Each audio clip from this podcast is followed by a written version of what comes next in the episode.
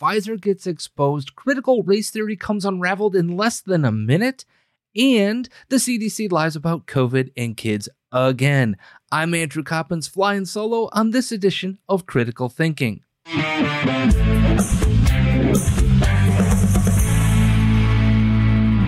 Good Thursday to you. It's a deep dive Thursday, usually on the program, and usually Pat Oni is with me. However, I am flying solo today. Follow me on your favorite social media platforms. I am at The Coppins Show. You can also find the show on Instagram at Critical Thinking Show if you want to support us over there. However, we've kind of stopped posting there, uh, considering the amount of strikes that you can easily obtain just by speaking truth to power. And there's a lot of truth being spoken on today's program.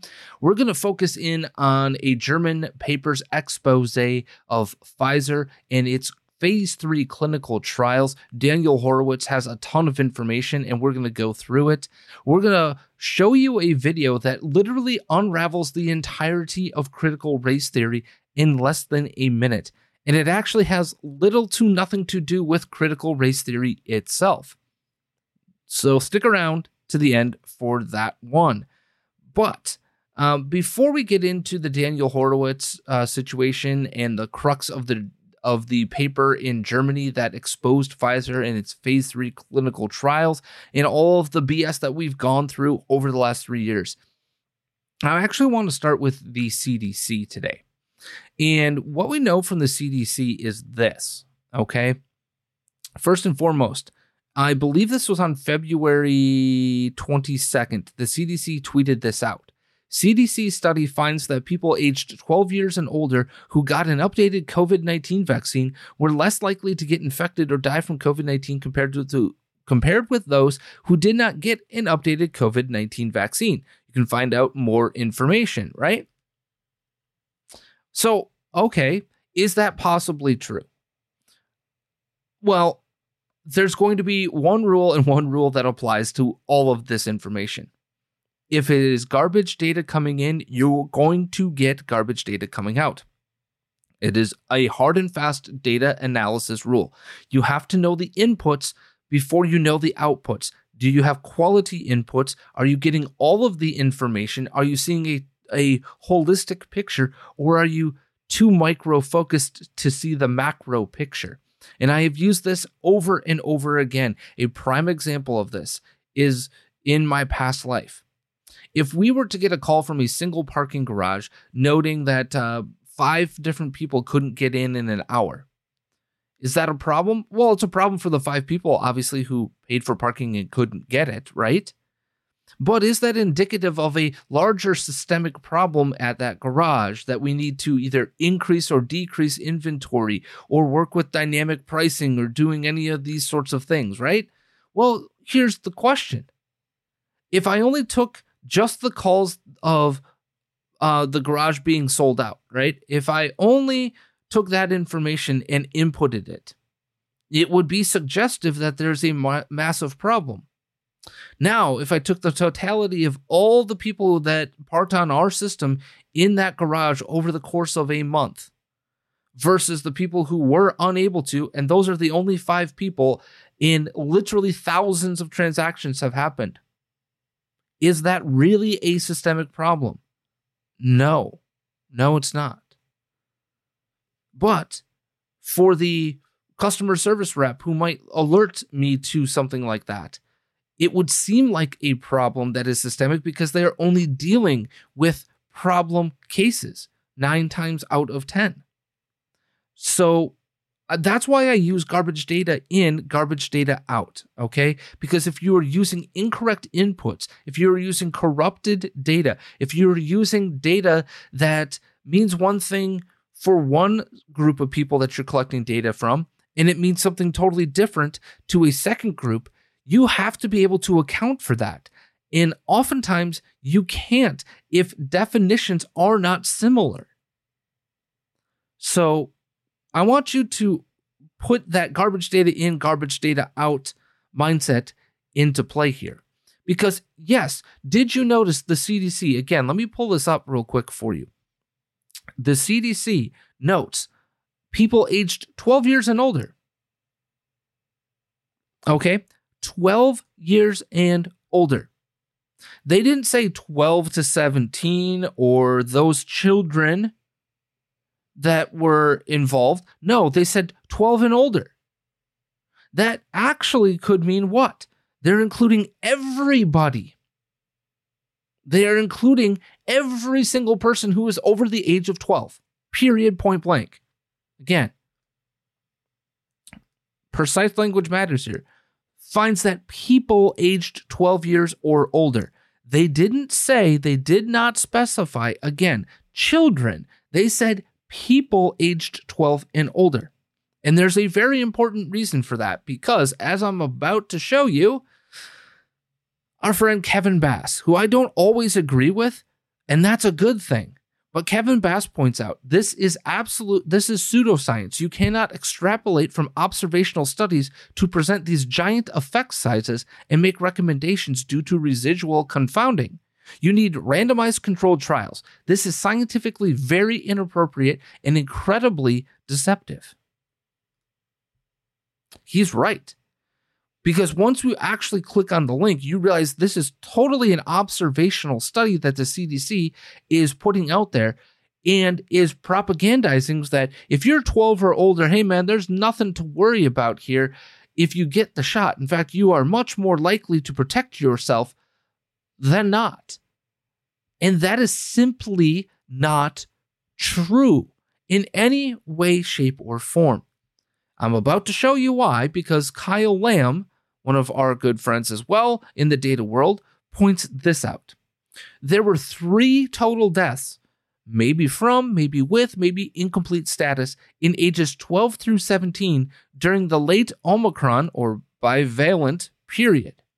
Yet CDC lumped 12 to 17 in with all ages to justify their stance that 12 through 17 receives the same benefit as all other ages purely despicable. In the late stages of Omicron, okay? I want you to think about that. Three deaths from 12 to 17. Three people in that entire age group passed away. That's horrible. It's terrible. It's awful for the people who had to experience that. Okay? But again, we don't know if it was even from directly getting COVID, if it was with COVID and complications or some other incomplete status. So we don't even know the totality or the truth or the input information. The CDC studies sleight of hand is lumping, as Kyle Lamb also pointed out, the 12 through 17 crowd with the rest of the generalized adult population. This is absolute panic porn, folks. They're still doing it. They are still doing it to you. The CDC is still out there putting out this kind of absolute garbage for you to consume so that you, as a parent, can be afraid for your 12 year old not getting the continued clot shots. And I'm using that in a very, very, very strategic way. I don't believe in throwing these that term around. Okay? I don't. But one of the biggest well, let me put it this way. One of the largest side effects known to children is actually blood clotting and myocarditis. And these are the two most known side effects to young children. A blood clot can equally kill a child as COVID could. In fact, it's actually way more dangerous if you look at the statistical analysis. So is having myocarditis, by the way, or pericarditis, or uh, pre-myocarditis. Yet the CDC is out there attempting to tell you that everybody over the age of 12 benefits from getting the shot. No, they actually don't, number one. And number two, even if that would be somewhat of a truth, you're recommending this because children are going to die. We are talking three kids out of what, tens, if not a hundred million children in this country? Okay, so maybe it's 50 million. What are you attempting to do here other than to induce absolute fear? And on that note, I think hopefully you guys will take this information and pass it along and do something with it. Garbage data in, garbage data out. Observational study when you need a controlled trial to really tell you whether this information would be true or not is important. And more importantly, you also need the caveat of oh, wait, there's only three kids aged 12 through 17 who died, either with, from, or some incomplete status of COVID during the last stage of Omicron. Wouldn't that be some prudent information for people to know, for you to talk about when you are gathering with your, you know, parent groups and and uh, the kids are getting together for play dates or whatever have you, and you're sitting there as adults talking to each other, wouldn't this be some important information to be able to buttress the arguments and the panic and the fear that many parents have somewhat rightly felt? Should you be fearful of a disease like that?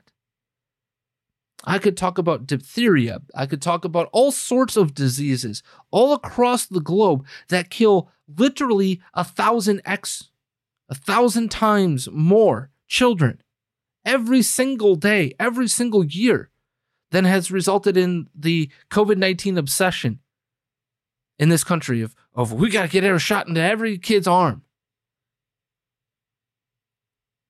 Now, that's not to suggest that we got to get a shot in every kid's arm for all of these other things. It is to realize that we need some per- perspective on all of this. That we need to treat it seriously if somebody gets it, but we can't live our lives in fear.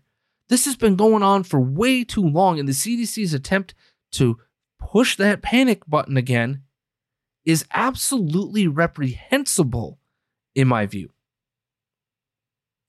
But equally reprehensible to that is what has been taking place in Germany, and reprehensible, by the way, in Germany, is the actions and the reaction of Pfizer to an article that Die Welt, one of the biggest, if not the biggest newspaper in Germany, put out an expose a long form, multi day expose into Pfizer and its clinical trials and the results and what was hidden or not hidden. And this is one of the key things that we have talked about over time. And in fact, Daniel Horowitz, when he was on our program on Monday, spoke about some of this prior to him releasing the article. And I thought that we should go through it because some of this information is shocking even to me. So let's go ahead and take a look at this because uh, Daniel Horowitz writes an article titled Major German Paper Reveals Pfizer Fabricated Clinical Trials to Cover Up Deaths. Say what? Have you even heard about this? So he starts with some information that I think is important. According to new provisional data from the Scottish government, there were 7,314 deaths registered in January of 2023. That's an increase of 17.7% compared to the average of 6212. For the second week of January, there were more deaths in Scotland than ever before, including during the peak of the pandemic. Concurrently, there were 4,159 births registered in January of 2023, a decrease of 6.8% compared to the average of 4463. In other words, between a dearth of births and a plethora of deaths, there were roughly 1,400 fewer souls, the equivalent of roughly 86,000 fewer people net in the United States. And this is long after COVID. Why is there zero concern? Now, I think Daniel's bringing this information up so that we can more broadly understand the impact of what is something is amiss. Okay. I don't have the answer. Daniel does not have the answer. Nobody has the answer. Something is off. And the hypothesis that I have that I would love to be tested out further and further is that in Western Europe, not so much here in the United States of America, by the way, because we are not seeing some of the excess death trends uh, going the exact same route here in America that we have seen in Western Europe. But my hypothesis is that this is largely due to negative health outcomes from 85 90% of Scottish and UK residents more broadly getting their shot over and over and over again. And we're starting to now as we get beyond that that third shot, right? And it's quote unquote efficacy and, and all the things we are starting to now more broadly see implications of what these shots have done to broader society. That is my hypothesis is that the reason we are seeing this this uptick in death is is related to potential side effects of getting these shots long term. That's where I think we are headed here is that we are starting to see this and in the United States we are going to see this more slowly. Why? Because we were more slow to adopt getting these shots into the arms of more and more people. And less and less people got the after two shots, then the third, less and less people continued on four, and less and less people on five, and certainly not six. So as we go further and further out from the slower rollout that existed in the United States of America, we are about to watch this trend trickle in here in this country. So it's something important to pay attention to when it comes to these numbers. But that is not the overall point of Daniel's article. He is setting you up to also let you know that all of this could have been avoided. As Daniel Horowitz points out, Die Welt, a paper based in the home country of Pfizer partner BioNTech, revealed last week in a long expose what many of us have long known. All those sudden deaths, heart attacks, and strokes we've been witnessing over the past two years were indeed observed during the Pfizer clinical trial that supposedly showed the shots to be 100% safe and effective. The company simply covered up the severe adverse events by kicking those participants out of the trial and or suggesting without evidence that the deaths had nothing to do with the experiment. And that has been part and parcel of why I have argued all the time about we have not stratified the data of death here in the United States of America and elsewhere enough for us to be able to understand the implications of COVID death. Because one state might say this is one, one state might stratify the data by with, from, undetermined. Another state doesn't do that. How does the CDC take these inputted information and not stratify the data out? Instead, they just lump it all together. Okay, we're we're just going to lump all everybody who died and had a COVID certificate at some point in time. COVID is mentioned. They're all counted as COVID deaths. We have long talked about the idiocy of that and how it would have been very, very simple for state for the CDC to ask states, thus the states then asking the municipalities who handle the death certificates, that you must indicate whether this was exactly from COVID or you know other circumstances this was a secondary cause of the death or if this was unrelated completely we, we could have easily done it and we didn't but furthermore Again, the implication in the Welt is that Pfizer knew their shots caused a significant increase in the chance of death. Because here's the reality it would be one thing if we saw, you know, one or two or three people, right? It, that would be one thing in a randomized trial of 1200 if we saw just a few people having some issues or dying. Okay. That's part of the clinical trial process here. We need to understand.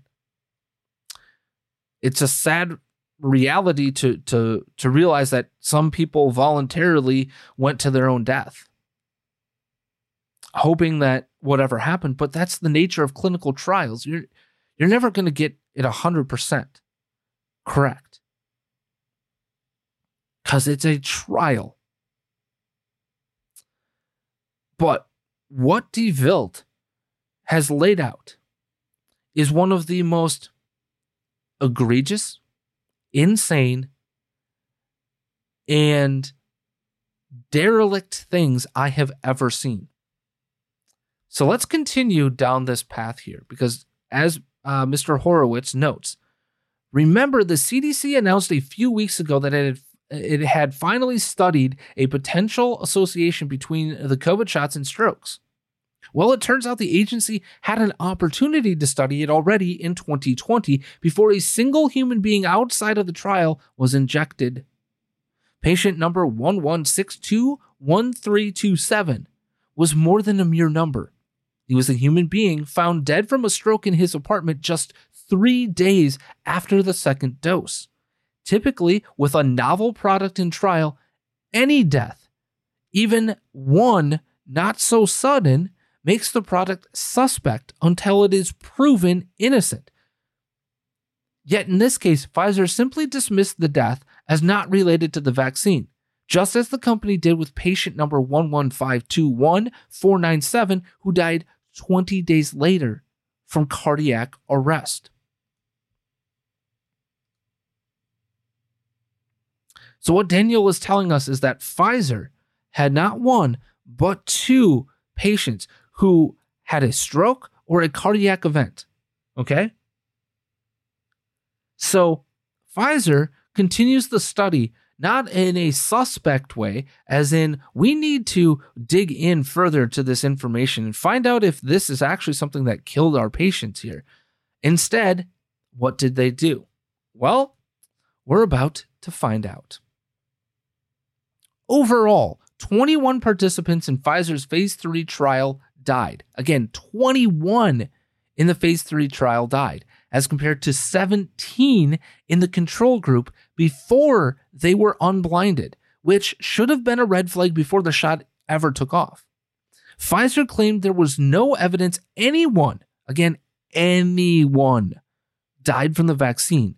But after it's been revealed that a number of people in the trial suffered heart ailments and strokes, the company's defense holds no water. Yet here we are over two years later, and the shots are still on the market, promoted like manna from heaven, and even mandated in most hospitals and universities, including in red states.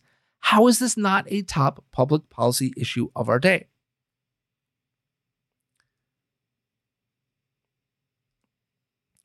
So I want you to understand this.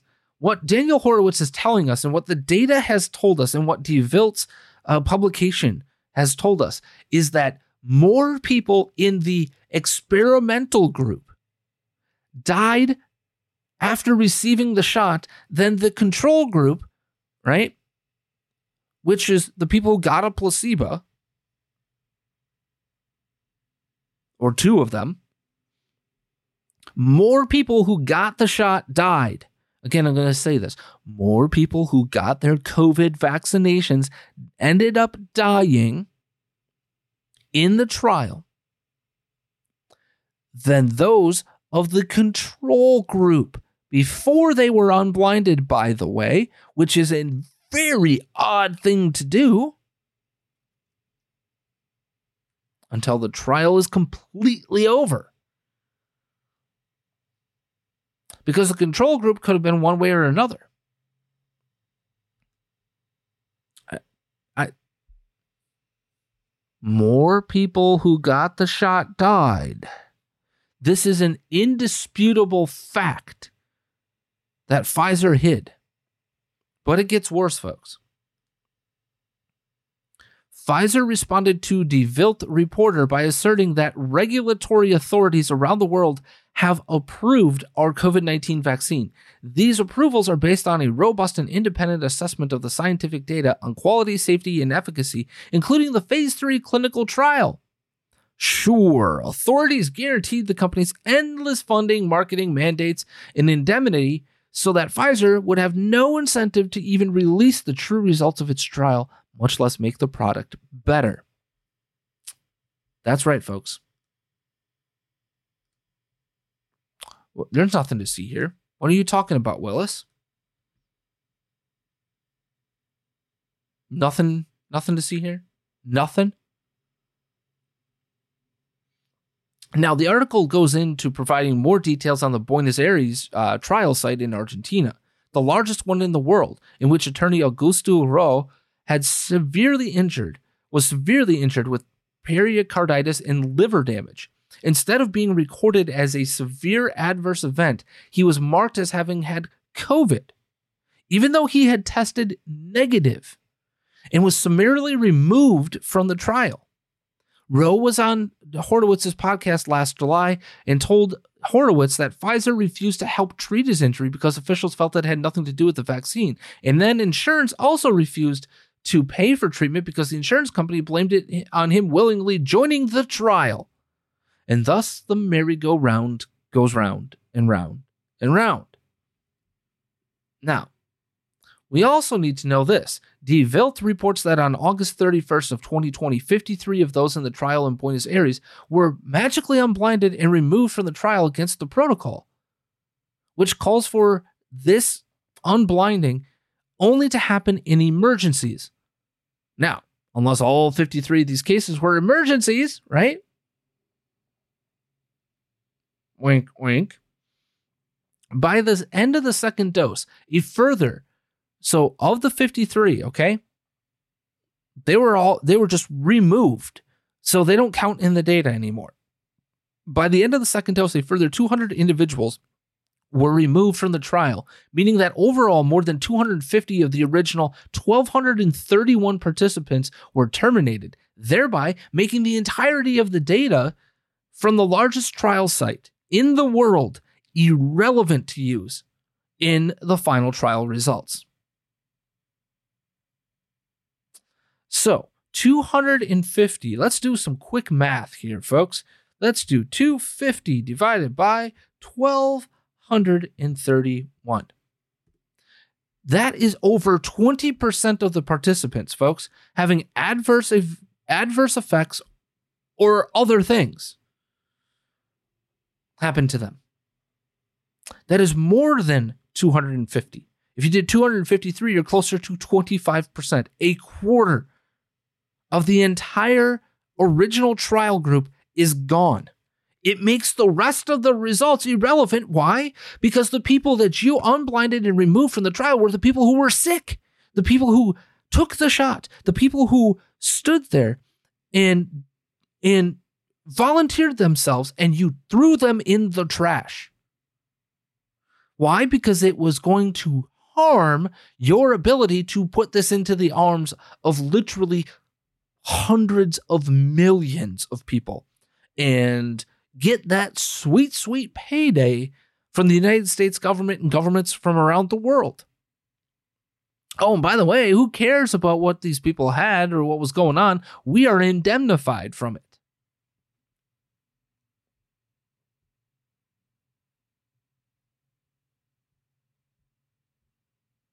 I, I just, I, I this isn't just, well, they, they did something, they fabricated the data. They structured the final clinical trial data in a way that would allow them to look like they had a perfect shot. This is Theranos stuff, folks. This is stuff that you would see in a movie, in a Tom Clancy novel or whatever have you. This is stuff that you would see in the Pelican Brief, for crying out loud. We are literally, we literally have caught them red handed, manipulating, fabricating its clinical trial data to look as good as humanly possible. The things that everybody has has wondered about. Are these are these on the up and up? Are these trials really on the up and up? Or, or are we just living in, like, is there really all of these, you know, television shows that have these as plot lines over and over again? Is this really something that happens? Yes.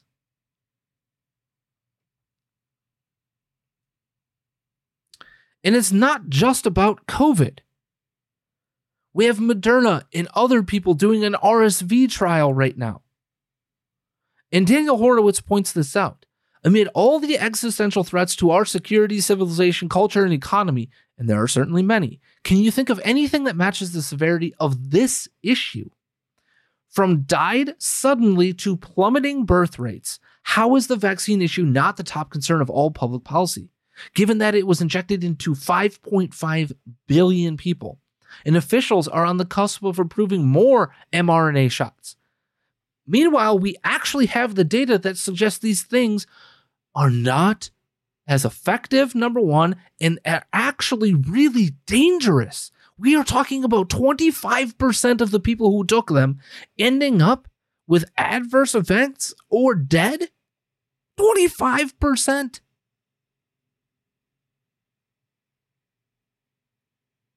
Even 1% is a threshold that is too much for most medications to get CDC approval or FDA approval. So now we're supposed to believe, right? Moderna's own published phase three trials showing that its shot for RSV is 84% effective. And there's no serious adverse events that ever occurred. Shh. If Pfizer's doing it, you don't think Moderna's doing it? What are we doing as a country? What are we doing as a society? It is time for some accountability. We have the information. We literally have a German freaking paper, a newspaper in Germany doing this expose work. And is anybody being held to account for it? Is anybody on your national news? Is anybody on Fox News even talking about this? How in the hell is this not a thing that people don't care about? That people care about? How is it not something you care about? the health and well being. You know, friends, family, you likely were forced into it yourself. Now, I was lucky enough to not have to worry about that because I employ myself, because I run my own business. So I make the decisions about my situation. What the hell are we doing to ourselves? We're watching birth rates plummet, death rates increase. We are watching exactly what happened in the Pfizer study. Okay? We are watching it play out in front of us. And we are unwilling to connect the dots, just like the story I told you about them taking 10 years to pull the shot for, I believe, H1, excuse me, H1N1, to pull it off the market because they couldn't connect the dots of all of these random women having all of these really weird issues in, involving their reproductive organs. How is that possible for 10 years that these women are just. Re- what is the. Co- oh, bleep, it's the H1N1 vaccine. It took them 10 years to figure that out. When it actually might have been available in the clinical trials. We have caught them red handed. What are you willing to do about it? Now, from the serious to the I cannot believe this happened, folks, I don't know if you know who Angela Davis is, but if you don't, and you know the term critical race theory, you know it because of Angela Davis. She is a radical, radical, radical of the 60s. She spent years being radicalized. She created critical race theory with a few other individuals. She's a professor at the University of California, Berkeley, because of course. And again, she is a critical race theorist. This is from a brand new season of, I, think it's a fascinating um, ancestry show on PBS. But this this little snippet, watch critical race theory come unraveled in less than one minute of television glory. Any idea what you're looking at? That is a list of the passengers on the Mayflower. no, I can't believe this. no, my ancestors did not come here on the Mayflower. You, your ancestors came No. on the Mayflower. No, no, no, You no. are descended No, no, no. from one of the 101 people who sailed on the Mayflower. Oof. That's a little bit too much to deal with right now. Did you ever, in your wildest dreams, think that you may have descended from people who laid Never, the foundation Never. for this country? never, never, never. It's a fascinating program, by the way. If you've never seen it, you really should. Um, it is absolutely fascinating. They take a bunch of celebrities and politicians and people um, and, and, and trace their histories back. And some of them they find just absolutely fascinating information. And personally, I find genealogy to be absolutely fascinating in and of itself. And I would love if Henry Louis Gates is uh, is around and listening, or anybody that knows him is listening. I would love to be a subject of that show because I absolutely find it fascinating. Um, familial history and and the realities of it versus the stories and and what stories could be true and not true and this and that and the other thing. Um, but folks, you just watched Angela Davis as, as she's processing this information. You can literally see the thought bubble in her head going, "Oh no." Every single thing that I have taught for 50 years just became unraveled. Why? She is a descendant of the people she would believe to have been her oppressors. So is she the oppressed or the oppressor? Because that's what critical race theory is based upon. There's an oppressor class and an oppressed class. And you can only be in the oppressed class because you are a descendant of slaves. And you can only be in the oppressor class because you were the slave owners or the white people who even didn't own slaves, but you were you oppressed them because you allowed it to happen. So which one are you? Which one are you?